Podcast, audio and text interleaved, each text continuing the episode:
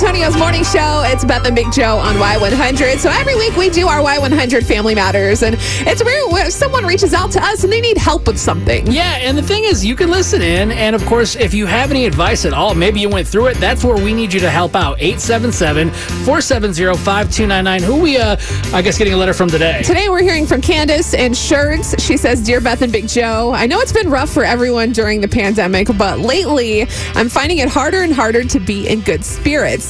Typically, I'm a positive person, but I'm really missing everything. She says, I know we don't know when this will all end, but I guess I'm looking for advice on how everyone else stays happy and positive during a time when it's so easy to get bogged down in the negative.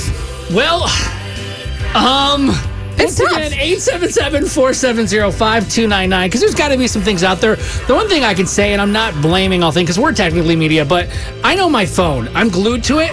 And guess what I see more, 9 out of 10 times? It's something stressing, negative, sad, bad. Even fellow people like Candace, and we're glad you wrote in. Sometimes that can bring you down too because you want to help her. And like, what can I do to help Candace? You really have to put boundaries on social media and like news in Yep. general, I think, because if you don't, you're going to find yourself scrolling and scrolling and scrolling, and then four hours goes by, and you're like, it's time for me to go to doom sleep. scrolling. It's a real thing. And then you've wasted all this time when you could be spending time being happy with your family or, you know, hanging out with your kids or doing something that's going to make you happy. Is there something you do, Beth? Because I know you're always, whether it's morning motivation or anything else I see on your uh, social media, you're always trying to do something positive. Do you have like one thing you could maybe recommend to her that you would do? Yes, put boundaries on your social media. Oh, so we're saying things, literally, okay. if you feel like you're having a sad day or you're feeling down about stuff, delete the apps from your phone for that day.